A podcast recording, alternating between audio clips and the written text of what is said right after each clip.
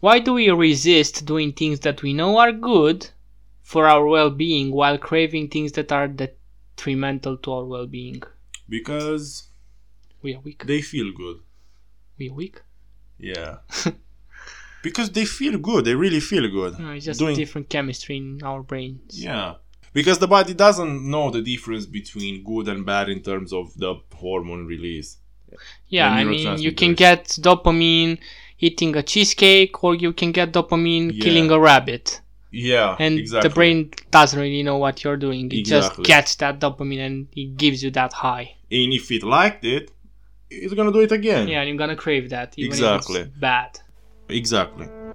You are listening to The Grateful Show with your hosts Pascu. and Bogdan. Join us on our mission to spread awareness around mental health and make people feel happier and overall more grateful.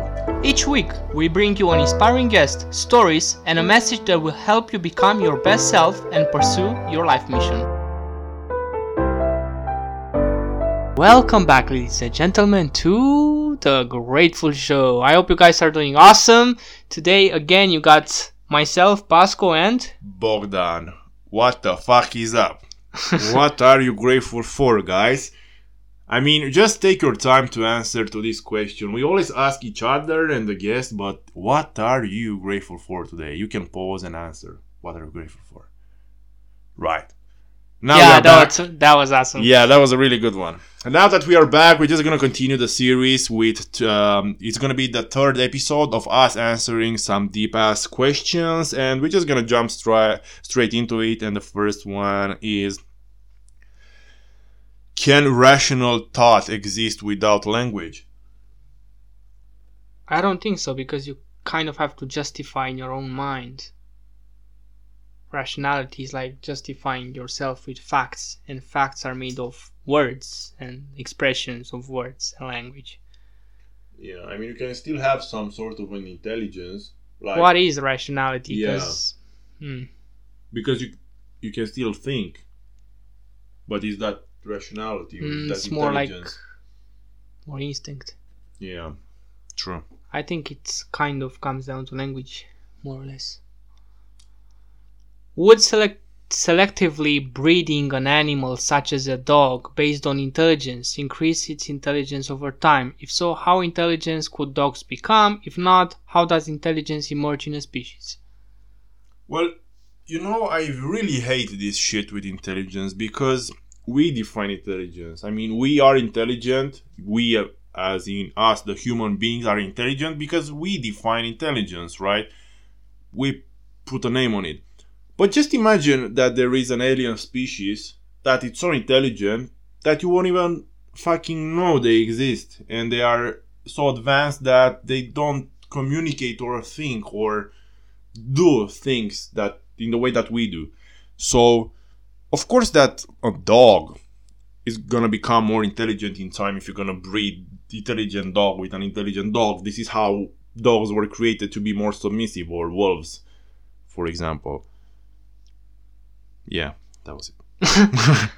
Are there limits to human creativity? Nah, I don't think so. I think it all just comes down to the human mind, which is more or less infinite. Yeah. It comes down to ideas, it comes down to like thoughts, feelings, emotions, pure expression. So no, I don't think there's any limit to creativity. Creativity is just doing something new or random or not necessarily new or random, just doing stuff, right? it's expressing Expressing things. it, yeah. Why do we resist doing things that we know are good for our well-being while craving things that are detrimental to our well-being? Because We are weak. they feel good. We are weak. Yeah. because they feel good. They really feel good. No, it's just Doing- different chemistry in our brains. Yeah. Because the body doesn't know the difference between good and bad in terms of the hormone release. Yeah, I mean, you can get dopamine eating a cheesecake, or you can get dopamine Yeah. killing a rabbit. Yeah. And exactly. the brain doesn't really know what you're doing. It just gets that dopamine and it gives you that high. And if it liked it, it's gonna do it again. Yeah, and you're gonna crave that, even Exactly. if it's bad. Exactly. Um, is it possible for humans to create something completely novel and new that is based on nothing that previously existed, or is human creativity just rearranging and building on previous ideas? No, That's I don't think. one. No, I don't think there's any way you can build something out of nothing that has previously existed. For something to come into existence, it has to come out of something.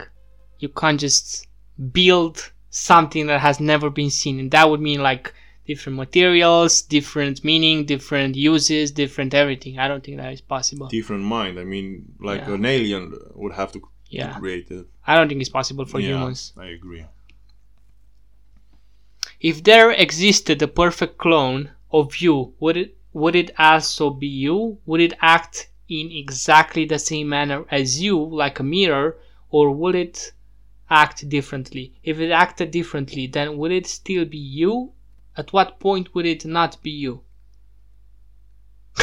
But it depends. what the fuck? I mean, if there really was a clone that would look exactly the same as me and presumably would think the same as me, it would, would also be me, right? Yeah. You can't change that. But would a clone actually entail the same chemistry of the brain, the same memories, the same fears, desires? I mean, if you would create in this moment a clone with exactly your memory and your experiences and everything, and it wouldn't be mirroring you, like exactly the same thing that you're doing right now. From that point on, it You'll wouldn't be- be, you anymore you'll because be- you would do something else Yeah. And would have different experiences, and you wouldn't Yeah. be you because you are the experiences that you had in the past, right? nice one.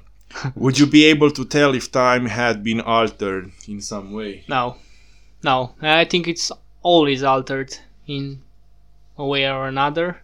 I don't think we are actually able to comprehend time. We are just assuming that because uh, a circular ball that we call sun revolving around the circular thing that we call earth once every 24 hours means a passing of a day but we can't really be 100% certain of that therefore we can't really be certain of time either Yeah. so maybe time is right now being altered and we are aging faster but we can't really uh, comprehend Yeah, it I agree. I mean, uh, like you said, it all comes to the daylight that yeah we it's get like our perception and our longevity. That's Yeah. it, right? yeah can't really tell Holy shit, this is a long one. Your perception of the world is just what your brain constructs for you from the signals sent by your senses. Plus, there is a slight delay, so you aren't even experiencing the simulation in real time. I love the way they say simulation.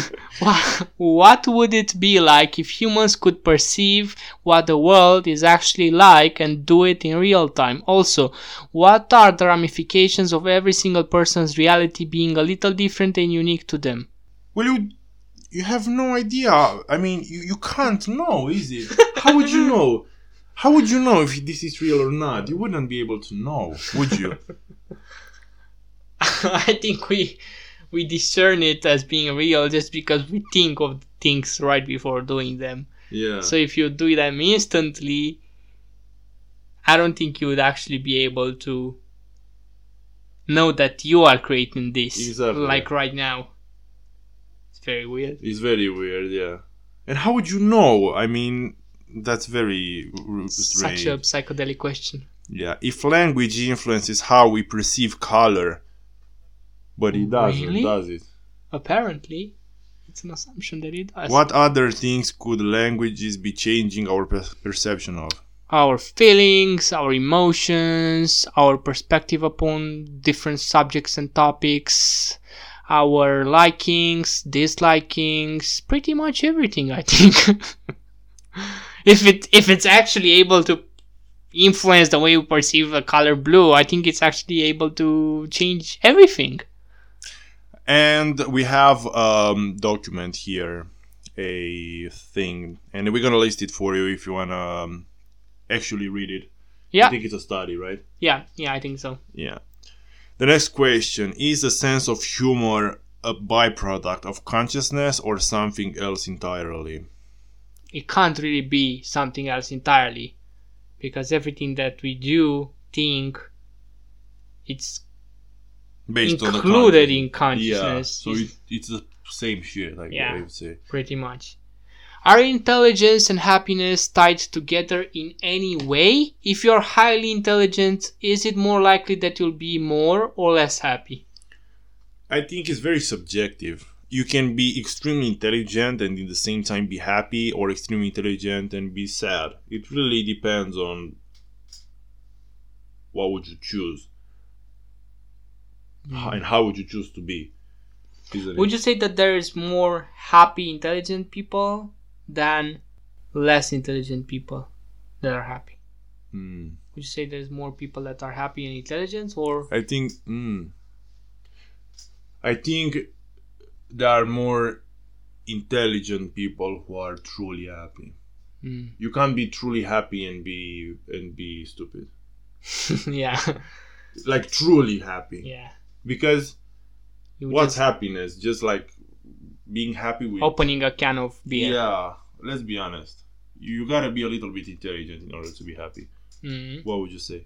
I think so as well because if you're not that intelligent, you can't really understand what happiness entails.